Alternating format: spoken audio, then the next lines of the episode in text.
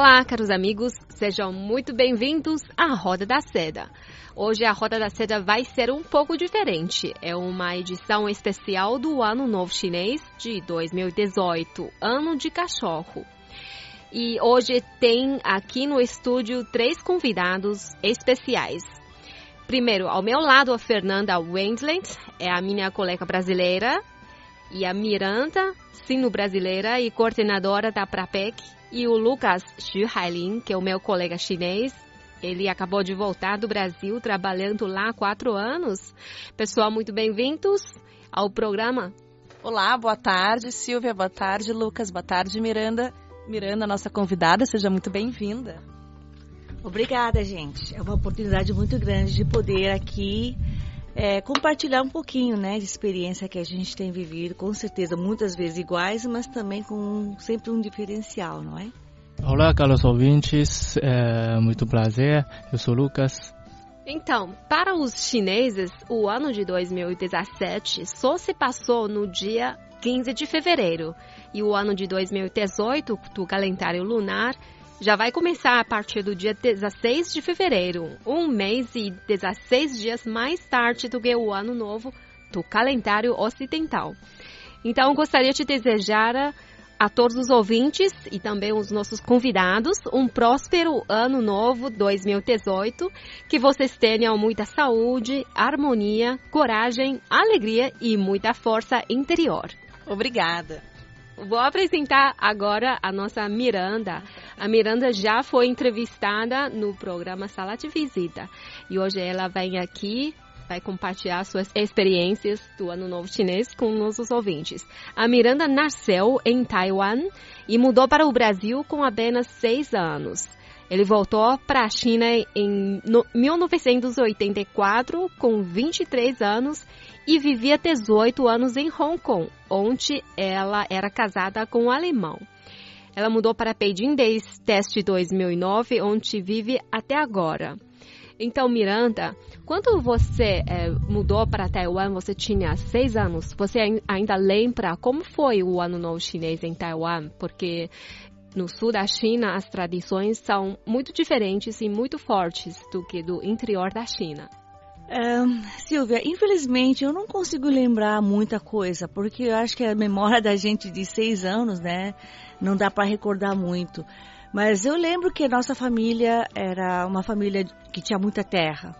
Então, o papai, por exemplo, na, eu lembro que qualquer festividade enchia de gente ali. Então, eu, eu, tinha sempre aquela sensação que as festas chinesas eram sempre muito cheias de comida, porque eu só via comida, né? Eu lembro que eu só via, só via comida e para mim era comida que eu não posso imaginar que podia acabar, porque era infinito. E eu lembro que eram é, peças muito grandes, era, era o porco inteiro, era a, a galinha inteira. Isso tudo era, era um pouco assustadora para mim na época que era criança. Eu tenho uma pergunta, e por que que essa tradição o porco inteiro, a galinha inteira. Aqui na China a gente sabe também que se come o peixe inteiro, né, Silvia? Sim, sim. sim. E por que será? No Brasil, a tradição do porco com a fuça para frente é para que a vida ande para frente, assim. Sim. E aqui na China, qual que é a tradição do peixe inteiro? E ó, com certeza é o seguinte, o, a integridade ou o completo é muito importante. Para o chinês é importante, principalmente o pessoal do sul, é que você comendo uma coisa fresca, uma coisa que né, foi, foi sacrificada, em outras palavras, mas para um evento. Então, o peixe sempre foi servido assim.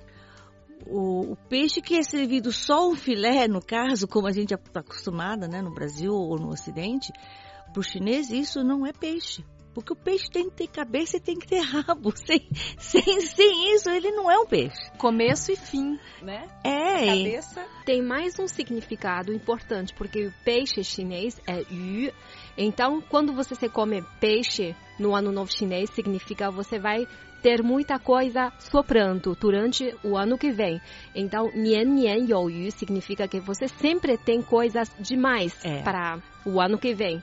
E esse peixe significa fortuna, significa você... abundância. Né? Abundância, exatamente. exatamente. Indo agora um pouco para o lado culinário do Ano Novo Chinês, acho que varia muito de região para região, né? Uhum. Tudo, desde as tradições, as culinária. Sim, sim. Por exemplo, na minha região, o prato indispensável é niangao, que é, é um tipo de polo do ano novo chinês, é feito de arroz glutinosa. Por que esse é niangao? Também por causa da pronúncia, do som dessas palavras. Nian significa pegajosa, é, glutinosa, e gao é um bolo. Então, essa pronúncia coincide, eh, esse nian, coincide com o palavra, ou com o caractere nian, ano, e gao, polo, e também pode significar mais alto, melhor, superior. Então, quando você comer nian gao, significa que você tem muitas coisas melhores do ano que vem. Aí vem essa tradição de niangao e tem várias maneiras de preparar niangao. Você pode comer cozido em água ou você pode fritar com os outros pratos. Mas aqui no norte da China, a maioria parte da China, se come também jiaozi, que é um tipo de ravioli. Uhum. E Fernanda, você sabe fazer, né? Esse prato ravioli. Olha, eu não sei fazer. Eu já fiz uma vez, é, aprendi a fazer uma vez com alguns chineses e é realmente como se fosse um ravioli, mas ele tem um recheio que varia também, né? Pode colocar com verduras ou com carne de porco. E realmente é parecido com o nosso ravioli. Uhum. Ah, realmente a China é tão vasta e a história chinesa é tão longa, então há muitas histórias, né? E todas elas são interessantes.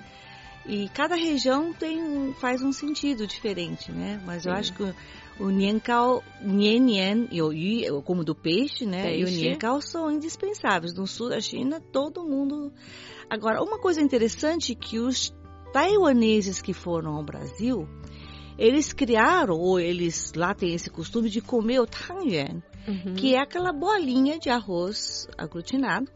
E eles comem isso durante o ano no chinês, que aqui normalmente você come só no, né, na, no, no Festival, Festival das, das Lanternas. Lá eles se come no ano novo chinês. Eu percebi, essa é a grande diferença. Uhum. Eu crescendo no Brasil, no meio dos chineses, a diferença grande é que, talvez porque todo mundo era de Taiwan e não do norte da China, eu não via ninguém comer dumpling, comer uhum. o jiaozi, né, uhum. que é o ravioli. A gente via a gente comendo o tangyuan, que é aquela bolinha de arroz aglutinado em sopa. Uhum. Até o Lucas, quando ele passou quatro uh, anos no chinês no Rio, e ele sabe fazer tangyuan perfeito. Acho que ele vai tar, passar a, a receita de como fazer tangyuan. Ah, de fato, eu só tentei uma vez para fazer tangyuan, porque a minha esposa, mas naquele tempo ainda era minha namorada, e uma amiga dela, elas são do sul da China, então elas costumam de comer tangyuan durante o ano novo chinês, mas não, não, não jiaozi. Então, eu nunca como tentar a fazer tangyuan propriamente, então a gente decidiu a fazer uma vez. Para fazer tangyuan precisa como arroz glu, glutinoso, que a, então a gente comprei na uh, no mercado que vende uh, produtos da China e também uh, gergelim para fazer em pó uh, como recheio e mistura o gergelim com açúcar para fazer o recheio. a gente misturou a, a, arroz glutinoso com água para fazer aquele coisa como como pele de, de, de bolinho. Então, é, é uma experiência muito especial para mim. E tem duas versões para Tangyuan. No sul se chama Tangyuan, no norte se chama Yuanxiao, não é? Yuanxiao se temos festival Yuanxiaojie e eles a forma de preparo desse, desse bolinho é diferente, é um pouquinho diferente, né? É sim, de fato na minha terra natal, é, dois nomes é, representam a mesma coisa. Uhum. É, mas no sul da China, eu ouvi a minha esposa, é, ela falou que uh, a Tangyuan foi, é, foi fazer como a uh, jiaozi. Você tem que uh, fechar uh, aquele pele para, para não, não deixar não deixar o recheio sair quando quando cozinha. Uh, outro tipo é yuanxiao, esse você faz com arroz glutíneo, só faz um bolinho pequeno e depois você coloca esse bolinho dentro da farinha de arroz de glutinoso e você rolar é, é, como tipo esse prato para é, pegar mais farinha e até faz um bolinho. É diferente também da do conceito. Não, é bem aqui. diferente, gente. O melhor tangyuan. não me vem com essa me... história de arroz glutinoso o... que eu não gostei de comer arroz Não, não, não. O melhor tangyuan do planeta é o que a minha avó faz. Desculpa, dá licença. É, o, o tangyuan que o taiwanês faz, que é o pessoal de Taiwan, realmente, dá licença a todo mundo, é o melhor do planeta. Porque o que eles fazem? Eles fazem o tangyuan, que é aquela bolinha, né?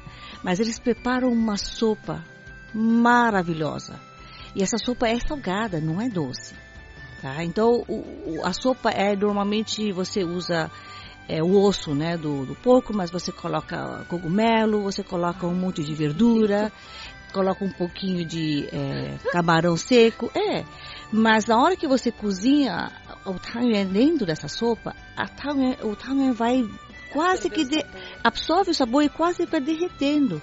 Então, na hora que você come, ela derrete na sua boca. A sensação é muito, muito boa. Ela, você não fica mordendo ela, ela já está quase derretida.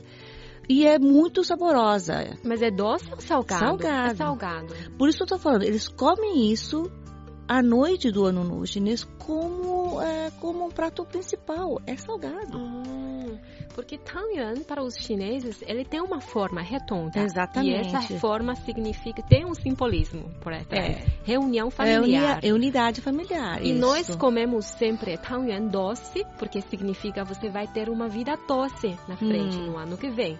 Então tem esses significados. Não, em Taiwan tem também o doce é que na noite do ano novo eles vão comer o salgado. É isso que eu quero dizer. E no ano novo, os próximos dias, eles vão comer esse doce com recheio de sésame, como né, de gergelim, ou de amendoim, ou de outros de recheios de a, a feijão doce, né, feijão vermelho doce. Uhum.